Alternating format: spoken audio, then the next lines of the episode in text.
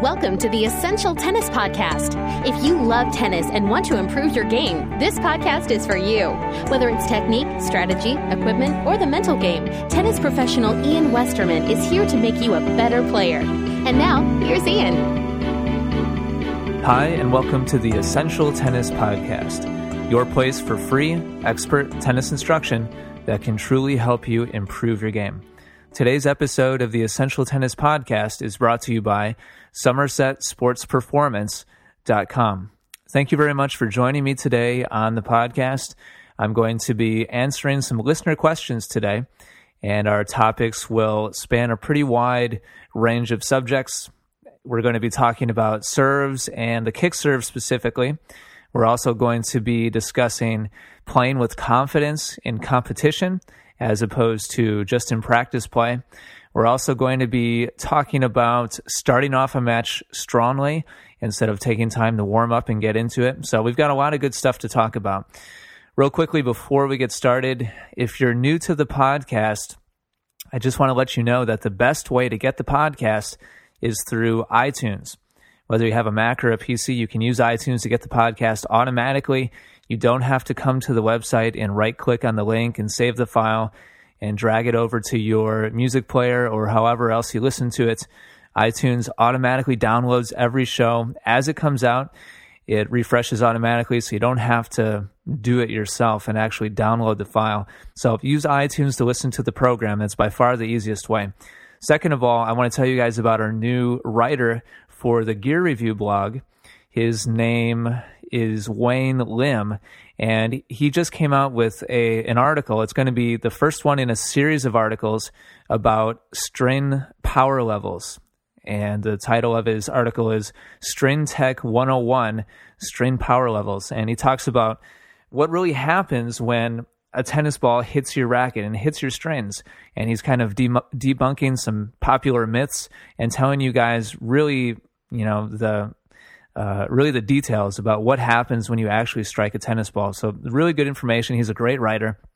So, go check out Wayne's first article in that series. All right, let's get down to business. Sit back, relax, and get ready for some great tennis instruction.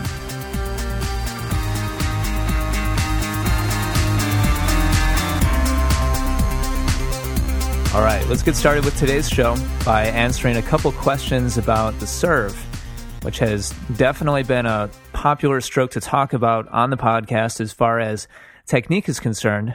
And it's a good stroke to continue to talk about because it's the most important shot in tennis. You can't begin a point without without the serve, and it's the only shot in tennis where you get to set yourself up with the ball and really do whatever you want with it. So it's an extremely important shot to be comfortable with and to be able to develop into a weapon because it's really your best shot to start off things in your favor. That's why, especially in men's tennis, holding serve is extremely vital in professional tennis and really any level of tennis. If you can hold your serve, that's pretty much literally half the battle right there.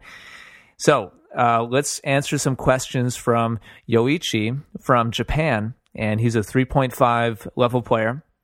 And Yoichi, thank you very much for being patient as it's taken a little while to get to your questions here, but hopefully I'll be able to answer them well. He has two main questions here. The first one is Where's the best toss spot for a kick serve? Sometimes my serve bounces to the left instead of right. I am a right handed player, so a kick serve has to bounce to the right from my point of view. I know the toss is one of the reasons, but I wonder why the ball would bounce to the left instead of to the right. Well, good question, Yoichi. And, and, yes, you're correct. A righty, a right-handed player hitting a kick serve uh, should should result in the ball kicking over to the right from the server's perspective. So the ball on, on a good on a good kick serve from right-handed player will will actually curve in midair uh, after it's been struck. It should curve from right to left a little bit and have some arc to it. And then once the ball bounces and hits on the court, it bites and kicks back out again to the right. So it goes from right to left down into the court and then bounces back to the right. So it's got some kind of nasty action on it. If you can really hit it well, there's not a lot of recreational level players that really have a good kick serve. So if you can develop one, it's definitely a weapon. It's a difficult serve to really hit well unless you've got a pretty good motion and you're able to really create some good racket head speed. And we'll get to that a little bit later.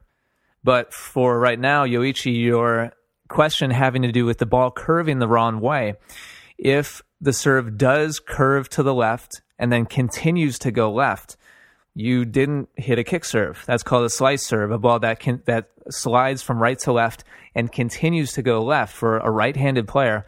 That's a slice serve. So you're putting side spin on the ball instead of top spin. A kick serve has a combination of top spin and side spin and the ball is, is, I'm sorry, the racket is traveling.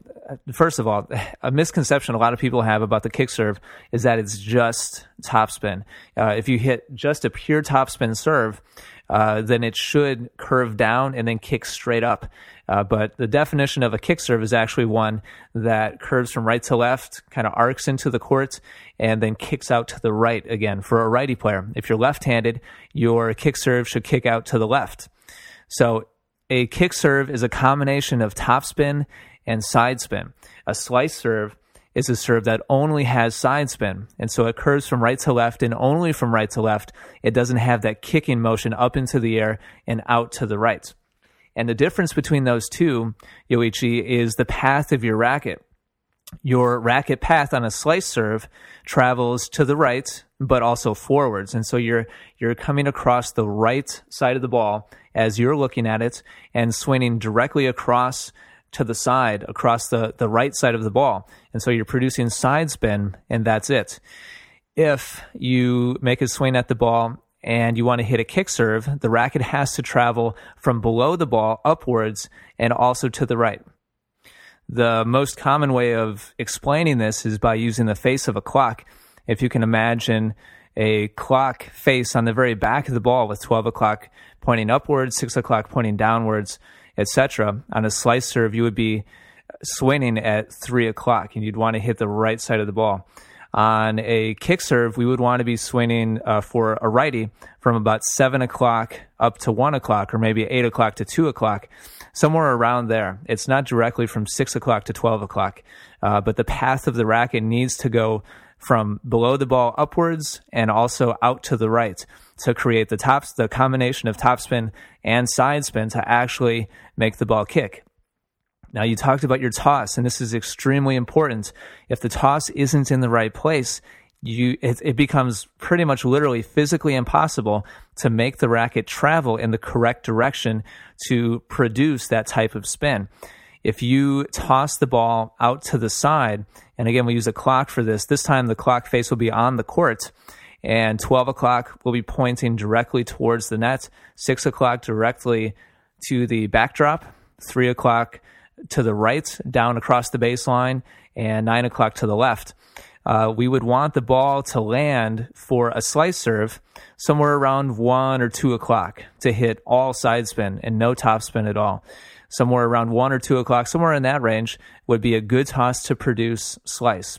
Now, if you want to hit any top spin, if you want to hit a kick serve, the toss is going to have to start being more behind you. And what I mean by that is actually more to the left if you're facing the net. So we're talking about a toss that would land somewhere around 12 o'clock or maybe 11 o'clock. Really, to hit a true kick serve, a, a serve that really kicks up and out, uh, the ball is going to have to be back more towards 11 o'clock which which will land actually a little bit behind you, uh, a little bit to the left, moving across the baseline if you were to be facing the net. So that toss is extremely important.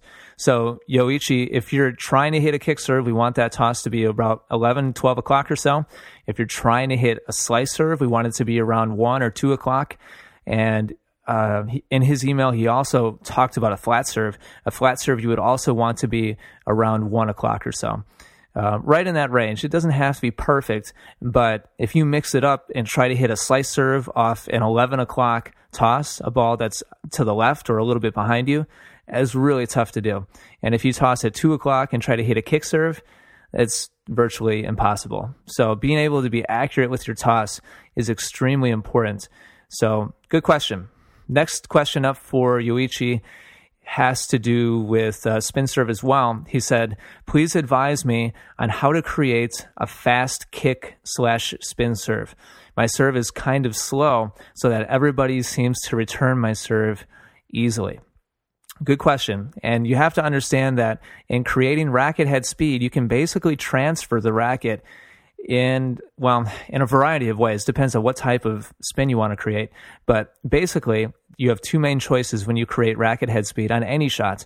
You can use that racket head speed to hit the ball fast and make it travel through the air quickly or you can use that racket head speed and momentum to spin the ball and make it rotate or a combination of those two depending on what exactly you're trying to accomplish with your shot and when you take a spin serve, a serve that you're trying to make a lot of rotation on, you're trying to get some good action on the ball, uh, get get it to curve through the air and bounce and kick to a certain direction or another.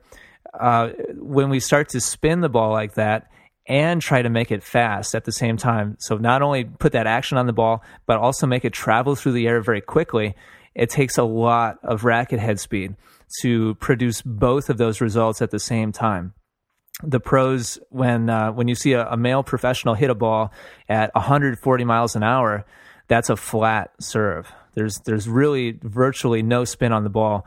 There is. It's impossible to hit the ball with no rotation at all. But relatively speaking, there's no rotation on that ball. It's it's struck dead square uh, dead, you know, the racket meets the ball flushly and the racket's moving towards the intended target and the ball is struck forwards with all of the force being transferred forwards towards the intended target. When the pros start to hit kick serves or, or spin serves, uh, really the fastest that you'll see a spin serve, a, a, real spin serve, is like 120 or so, or maybe 130. Uh, and you'll see the pros, uh, male professionals, hit second serves like around 110 miles an hour or so is where they'll typically top out at, and that's with a lot of spin. Uh, you'll see them sometimes hit more aggressively on a second serve or less aggressively on a first serve. Obviously, it varies, but I'm just trying to give you guys an idea of the differences between hitting flat and spin. So, Yoichi, to hit a spin serve and to hit it fast takes a lot of racket head speed, is what my point is.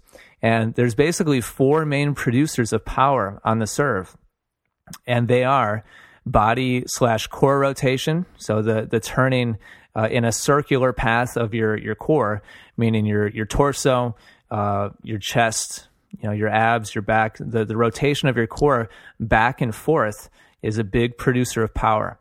Also, shoulder tilt. If you look at slow motion videos or photographs of professional players hitting serves, they tilt their shoulders so that there's a slant uh, tilted upwards towards the ball. And most pros are tilting, most male professionals are tilting their shoulders at a, around 70 degrees or so, between 70 80 degrees. Some pros you'll see tilt all the way to 90 degrees and actually become vertical with the, the plane of their shoulders. And that creates a lot of leverage to be able to then rotate back up towards the ball again. That's number two. Number three is bending of the legs and pushing up towards the ball is another source of power. It's a big source of power. Your guys' legs are a very strong part of your body. And number four is shoulder and forearm pronation. And that's where the real snap and acceleration of the racket head comes from, is from the pronation of the shoulder and forearm. So those are the, those are the four main areas where power and rackets, racket head speed comes from, Yoichi. And the putting together of all four of those things and doing it in a coordinated swing being relaxed and doing it smoothly, that's how you're going to reach your full potential. And I don't know which one of those four you need to work on or which ones you're already doing great at. Uh, if you could videotape your your serve and email me a link to a um, to a video of your serve, I'd be happy to look at it and tell you which of those areas you need to work on. I could go in depth on all four of those, but I won't get into it. But those are the four main areas. And also for anybody who's interested in hearing more in depth on the serve, producing more spin, producing more power, we've talked about the serve quite a bit on the Essential Tennis podcast. And Yoichi, if, if you haven't already gone to the uh, to the podcast archives, definitely do that. Go to essentialtennis.com slash podcast, then click on the button that says archives log in there. And the three main other podcasts that you want to check out are number 22, and that's adding power to the serve. Number 27 was kick serve. I talk all about the how to hit a good kick serve in podcast number 27. And podcast number 42 was a show all about the serve. And I don't remember exactly the topics we went over, but I'm sure that it would be useful to you, Yoichi, and anybody else listening who wants to improve their serve. So, Yoichi, thank you very much for your great questions. And I think you're the first listener from Japan that I've answered questions for. So, great to hear from you. Thank you so much for being a listener. And again, thank you for your patience in waiting for me to answer your questions. Hopefully, that was helpful to you. Good luck.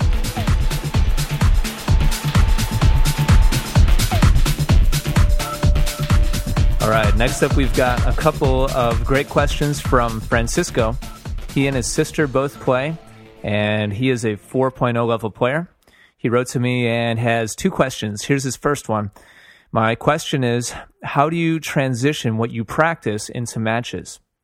I was in a tournament about a week ago and I choked. I was pushing the ball and hitting it back to the center of the court. I would sometimes move the ball around, but I would get nervous and mess up or start hitting to the middle of the court again. I also couldn't hit my first serve at all, even if it was a topspin first serve. I don't know what happened. Please help. Well, Francisco, I totally can understand what you're talking about. And anybody listening, all of our listeners who have played in competition before, whether it be a league match or a USTA tournament or any kind of competition, know we all know that it's difficult to play confidently in a competitive environment. And you know exactly what situation it is that gets you is is different from person to person, but we're all brothers and sisters when it comes to having mental issues uh, in competition. So don't feel bad about it. It's something that we've all struggled with. And we've had a lot of shows on this as well. If you go to the archives and search for any show that myself and David did, D- David is a mental tennis expert.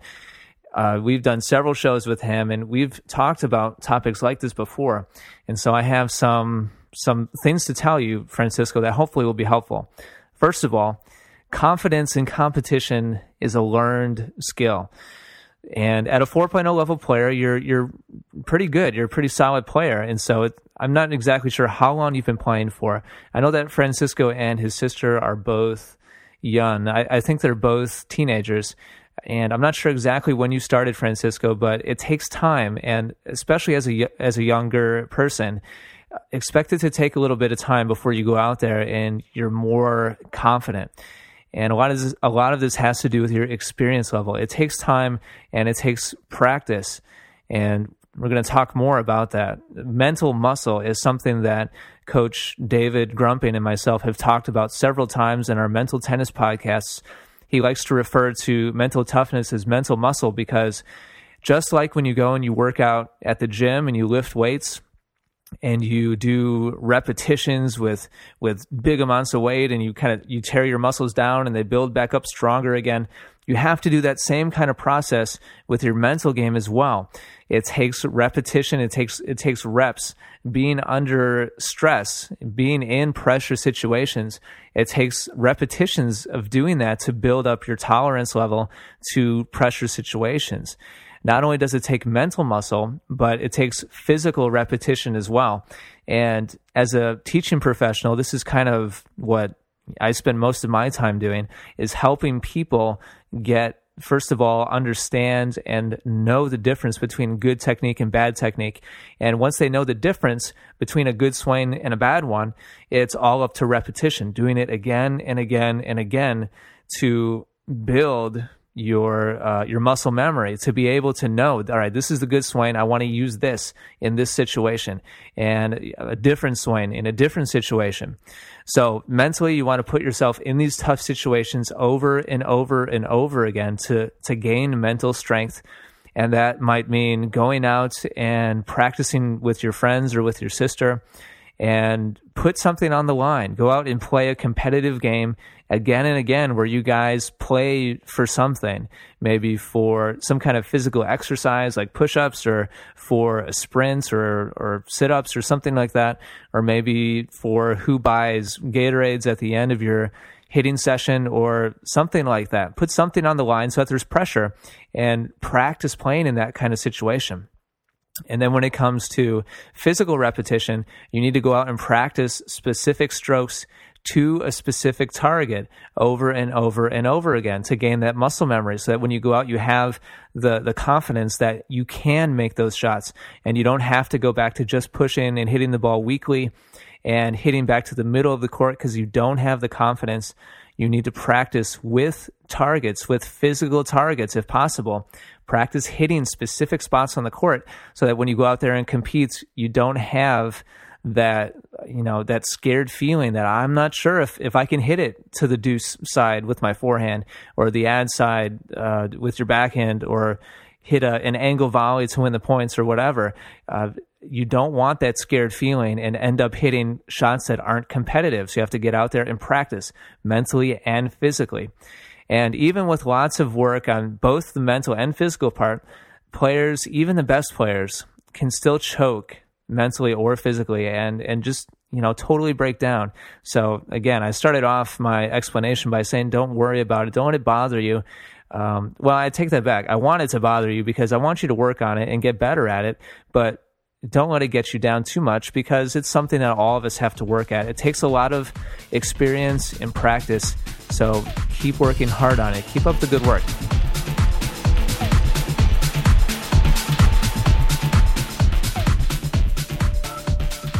Second up, uh, Francisco has a question for his sister. And this is kind of a mental tennis topic as well. He said, Do you have any tips on how to start a match well? My sister was in a match and she lost the first set 6 0 and then went to a tiebreaker and lost the second set in the tiebreaker. I'm pretty sure that she could have won the match, but I guess things were just not clicking.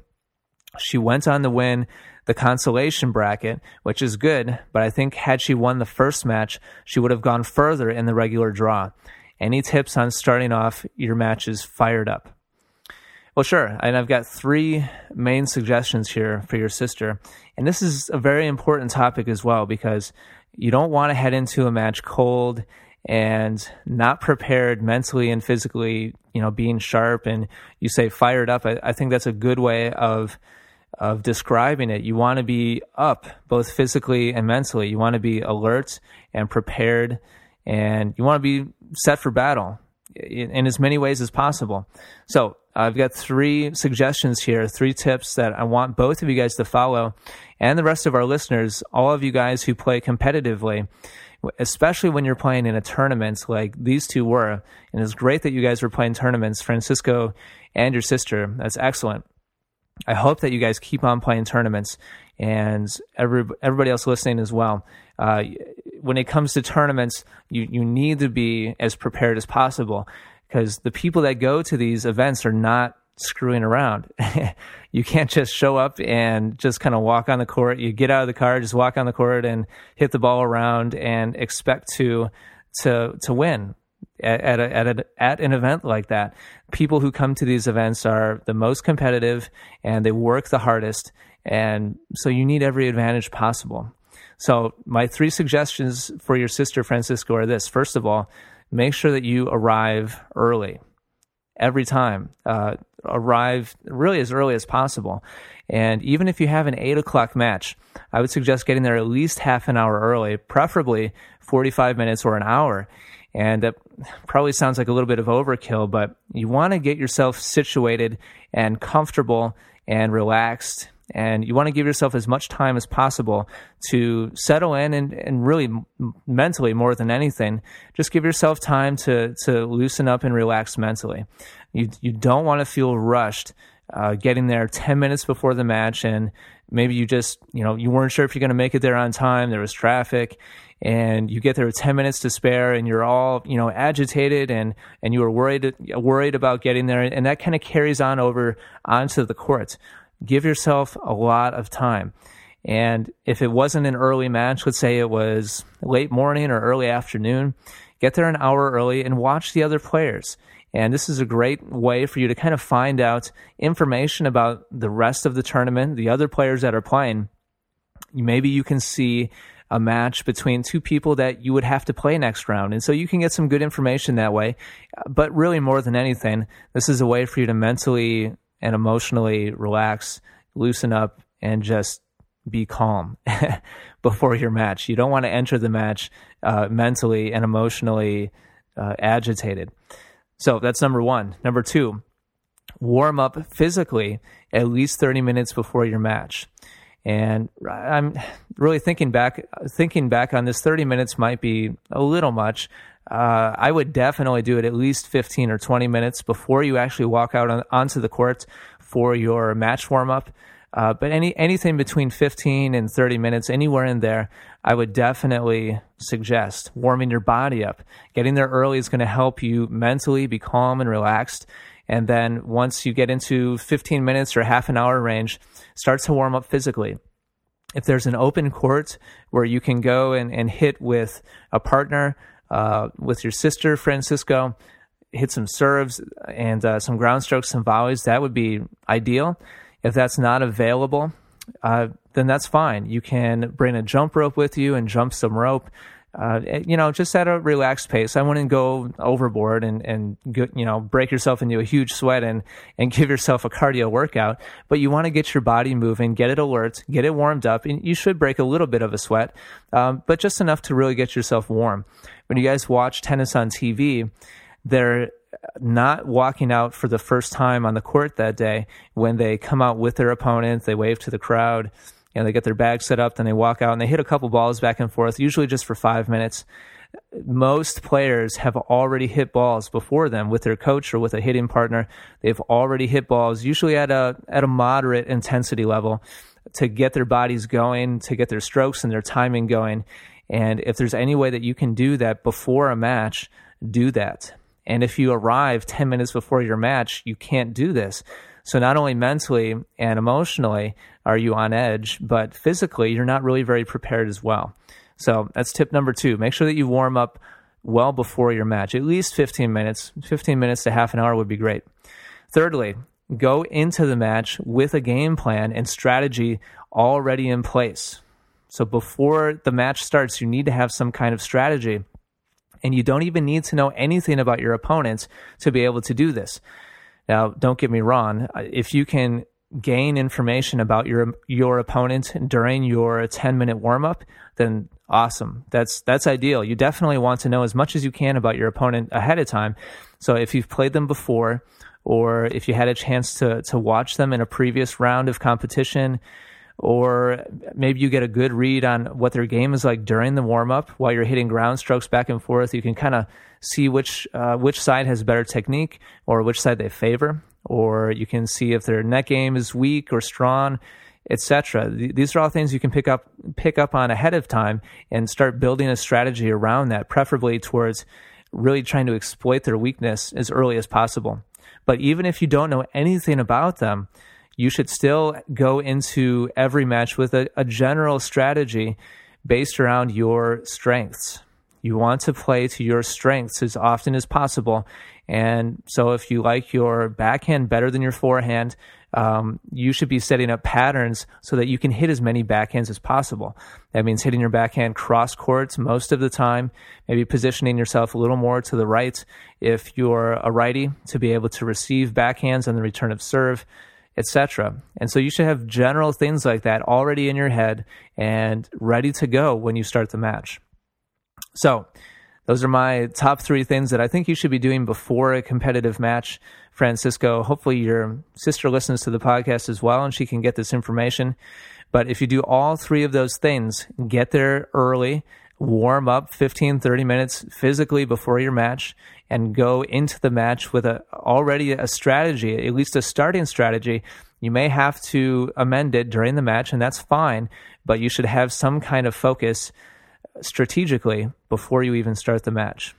Francisco, thank you very much for your great questions and really great to hear from you. He and I have shared emails back and forth a couple of different times. Best of luck to you and your sister, and let me know if I can be of any further assistance in the future. Take care.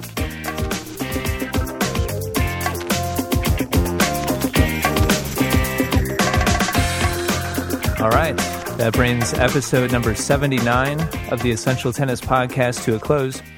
Thank you very much for joining me today and for supporting the show by downloading it and listening to it. If I can ever be of any help to you, definitely let me know. You can reach me at ian at essentialtennis.com. Also, at the beginning of the show, I forgot to tell you guys where to find the gear review blog. Just go to essentialtennis.com, and up on the top, you'll see gear review. Click on that to see Wayne's articles. And again, he's doing a great job. Definitely check that out. Lastly, I want to tell you guys about all the other different ways you can connect with Essential Tennis. You can check us out on Twitter at twitter.com slash essential tennis, on Facebook at facebook.com slash essential tennis, and on YouTube at youtube.com slash essential tennis. If you guessed that, you're very smart. You passed the test. All right, that does it for this week. Take care, everybody, and good luck with your tennis.